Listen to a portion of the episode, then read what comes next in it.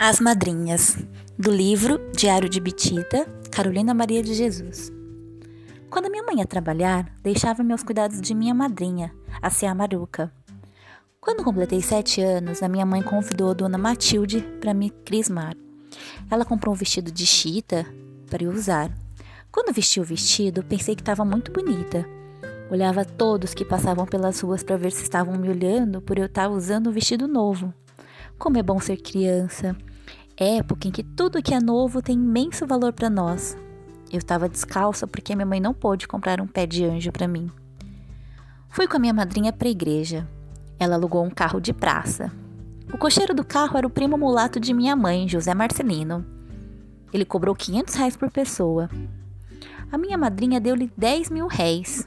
Eu pensei, puxa, ela tem muito dinheiro. Já sou importante, tenho uma madrinha rica. As pessoas adultas circulavam pelas ruas acompanhadas das crianças, segurando-as pelas mãos. A igreja estava super lotada, os altares enfeitados com flores cor-de-rosa. A minha madrinha fez a genuflexão. Perguntei: Por que, que a senhora se ajoelhou? Quando estamos na igreja, temos que ajoelhar para saudar o Santíssimo Sacramento no altar. As mulheres da roça estavam na cidade para crismar as crianças. Usavam vestidos compridos e estampados. Os cabelos eram penteados em coques ou cachos ou então tranças com fitas. O bispo era de Uberaba. A minha madrinha me explicava que o padre batiza e o bispo crisma. As velas estavam acesas. Os que entravam na igreja levavam flores, e a fusão das cores alegrava o templo santo. O perfume do incenso e das flores mesclava-se. Aquilo para mim era um deslumbramento. Depois que minha madrinha me crismou, voltamos a pé. Eu achei um lenço e a minha madrinha disse que eu poderia usá-lo depois que o lavasse. Pensei, agora tenho que obedecer a minha madrinha rica que tem 10 mil réis. Fiquei pensando, tenho três madrinhas. Qual é a melhor? Uma preta, uma mulata e a outra branca. A branca era tão boazinha que eu alcunhei de madrinha doce. A Maruca era preta, mas era carinhosa, penteava e trançava os meus cabelos. A madrinha Matilde, que me crismou, era mulata. A madrinha Marinha era branca. Minha mãe dizia: Quando a mãe morre, a madrinha é obrigada a criar o filhado. A madrinha é segunda mãe. Você não pode xingar suas madrinhas, você tem que respeitá-las. Eu era magrinha, o vestido era folgado. Eu parecia um palito dentro do vestido. Eu ia observando tudo. Que alegria quando chegamos na casa da minha madrinha. Almoçamos sentadas na mesa. Arroz, feijão, torresmo, carne de porco e quiabo. A sobremesa? Arroz doce com canela. Oh, que coisa gostosa! exclamei. Se eu pudesse comer outra vez. Fiquei com vergonha. Minha mãe havia me recomendado. Eu deveria ser bem educada com as minhas madrinhas. Se a mãe mandar o filho para o inferno, só a madrinha quem vai retirar a criança quando é o seu afilhado. Para mim, o mundo consistia em comer, crescer e brincar. Eu pensava: o mundo é gostoso para viver nele. Eu nunca hei de morrer para não deixar o mundo. O mundo há de ser sempre meu. Se eu morrer, não vou ver o sol, não vou ver a lua, nem as estrelas. Se eu me encontrasse com Deus, eu ia pedir-lhe: Deus, dá o mundo para mim. Passei o dia com a minha madrinha. Às oito e meia da noite eu fui para minha casa, mas meu desejo era morar definitivamente com a minha madrinha.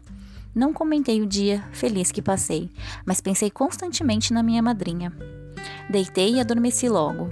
Quando os pássaros iniciaram a sinfonia matinal, eu deixei o leito, abluí-me e fui correndo para a casa de minha madrinha. Quando ela abriu a porta, eu pulei para dentro e disse-lhe: A benção, madrinha! Ela assustou e respondeu: Deus te abençoe. Passei o dia com a minha madrinha. Ela deu-me bananas fritas com canela. Hum, que coisa gostosa! Eu estava super satisfeita com aquela madrinha que me dava coisas gostosas para eu comer. Puxa, como é bom ter uma madrinha! No outro dia, levantei e fui correndo para sua casa. Assim que ela abriu, eu disse: A benção, madrinha! Ela respondeu, dividindo as palavras: Deus te abençoe. Passei o dia com a minha madrinha, mas não comi doces. À tarde fui para casa descontente, mas mesmo assim, quando o dia despontou, Lá fui eu correndo. Quando ela abria, abriu a porta, estava eu. A benção, madrinha! Ela não me respondeu, mas fez assim. Hum, hum, hum. Olhou-me disse: Se eu soubesse, não crismavam essa menina. Fiquei magoadíssima. Fui para casa tristonha e jurei: nunca mais hei de ir na casa de minha madrinha. No início, ela não se preocupou. Passaram-se meses e anos. De vez em quando, ela mandava um prato de carne picadinha lá para casa. Só o cheiro despertava o apetite. Nós comíamos. Eu comia a maior parte, porque era para mim que ela enviava. O meu irmão me invejava. Você sim é que tem madrinha boa. Minha mãe mandava ela levar os pratos. Eu não ia, para não quebrar o juramento. O meu irmão levava-os. Ela criava uma menina que fazia o serviço rudimentar, sair de manhã para procurar cortagem para os porcos. Minha madrinha adoeceu, eu não fui visitá-la. Ela morreu, eu não fui no enterro. Não fui vê-la pela última vez. Tinha opinião e dizia que quando me desligo de alguém, há de ser para sempre. Rezaram um terço, eu não compareci. O meu padrinho Cassiano e a menina ficaram cuidando da casa. De manhã, lá ia a menina retirar as cortagens do hotel.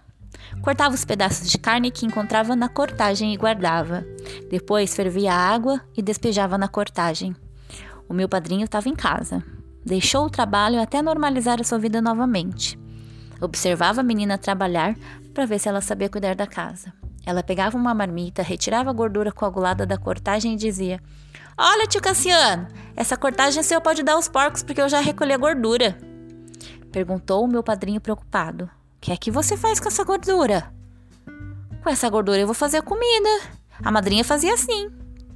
E aquela carne que você retirou da cortagem? Aquela carne a madrinha cortava, depois picava e refogava com cheiro verde e tomate e fazia angu. E aquele pão duro que você guardou? Aquele pão duro a madrinha amolecia no leite de cabra e deixava no forno. Nós comíamos com café e ficava gostoso. E o dinheiro que eu dava para ela fazer as compras? Ela guardava dentro de uma lata. Onde está a lata? A menina conduziu meu padrinho para o quarto, puxou um caixote que estava debaixo da cama, retirou um saco que estava dentro do caixote, dentro do saco estava uma lata com dinheiro. O meu padrinho ficou admirado com a quantidade de moedas de dois mil réis, de notas de cinco, dez, cinquenta, cem, duzentos. Passaram a tarde contando dinheiro. Trezentos contos. Treze contos. Ele ficou abismado, pensando com que finalidade ela juntava aquele dinheiro. Perguntou. Ela dizia que era para construir uma casa com, al, com al, a, alpendre para ela andar para lá e para cá. O meu padrinho exaltou-se. Cadela! Ordinária! Me dava cortagem para eu comer só para juntar dinheiro? Ela devia ser louca. E ela comia? Comia, padrinho. O meu padrinho deu um longo suspiro comentando. Infelizmente, o homem não conhece a sua esposa profundamente, não sabe com quem se casa. Há quanto tempo será que eu tô comendo esse tipo de comida? Que sacrifício tremendo para conseguir uma casa com alpendre somente para andar para lá e para cá. Quando a minha mãe soube, cuspiu e disse: Ela me convidava para eu almoçar um picadinho com angu e eu tava sempre prometendo que ia, mas não tinha tempo. O meu irmão comentou: Que não mata engorda. Com os 13 contos, meu padrinho comprou terras para plantar lavoura, 15 alqueires de terra. Era o seu sonho concretizado. Mas ele saboreava em silêncio. Dizia que o dinheiro mais bem empregado era o dinheiro que se gasta comprando terras. Os que compram terras não estão empobrecendo, estão enriquecendo. Contraiu novas núpcias, ouvi dizer que ficou rico. Como se vê, todos têm o ideal que é o combustível da alma. A minha madrinha poderia ter construído sua casa com alpendre para andar para lá e para cá. Quando a minha madrinha Matilde não tinha nada em casa para comer, ela pegava um prato vazio e um garfo e ficava de pé na ponta principal de sua casa, fingindo que estava comendo e dizendo: Faço isso para os meus vizinhos verem que eu não passo fome, porque sempre existe um vizinho de língua grande.